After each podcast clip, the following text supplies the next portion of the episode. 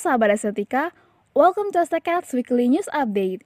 Kami telah merangkum berbagai isu yang terjadi di dalam Fakultas Bahasa dan Sastra Universitas Negeri Makassar maupun yang terjadi di luar kampus selama sepekan dari tanggal 17 Mei hingga 22 Mei 2021. Let's check it out!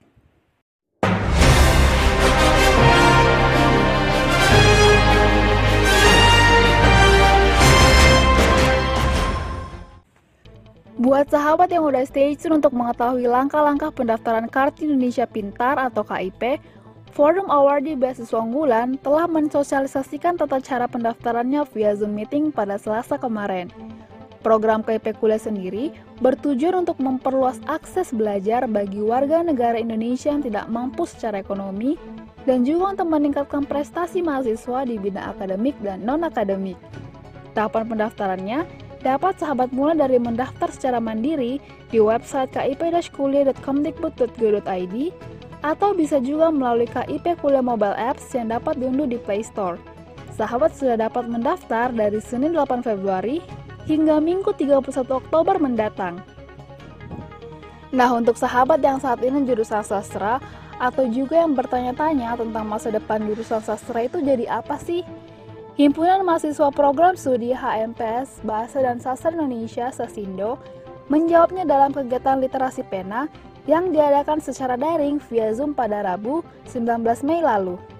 Kegiatan yang bertemakan lulusan sastra bisa jadi apa bertujuan untuk memberikan informasi mengenai pekerjaan yang sesuai untuk sastrawan dan menghadirkan Jusiman Diserua selaku pemantik. Menurut Jusiman Diserua, Pekerjaan yang sesuai untuk calon sastrawan selain menjadi penulis adalah menjadi jurnalis, konten kreator, penyiar, dan masih banyak lagi.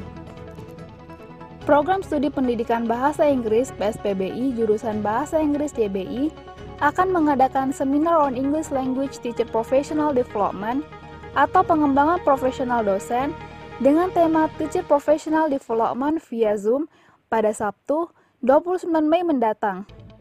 Seminar ini terbuka untuk umum dan bertujuan untuk mengembangkan kompetensi profesional sebagai dosen melalui kegiatan pertukaran gagasan, hasil penelitian, teknik mengajar, dan lain-lain. Setiap partisipan yang mendaftar lewat registration form akan mendapatkan e-certificate.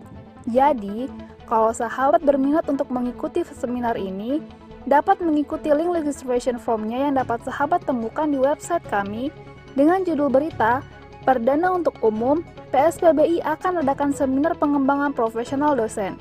Batas akhir pendaftaran seminar ini hingga Selasa 25 Mei 2021. Nah, sahabat, itulah rangkuman berbagai isu yang terjadi selama sepekan ini, dan sampai jumpa di ST Weekly News Update minggu depan.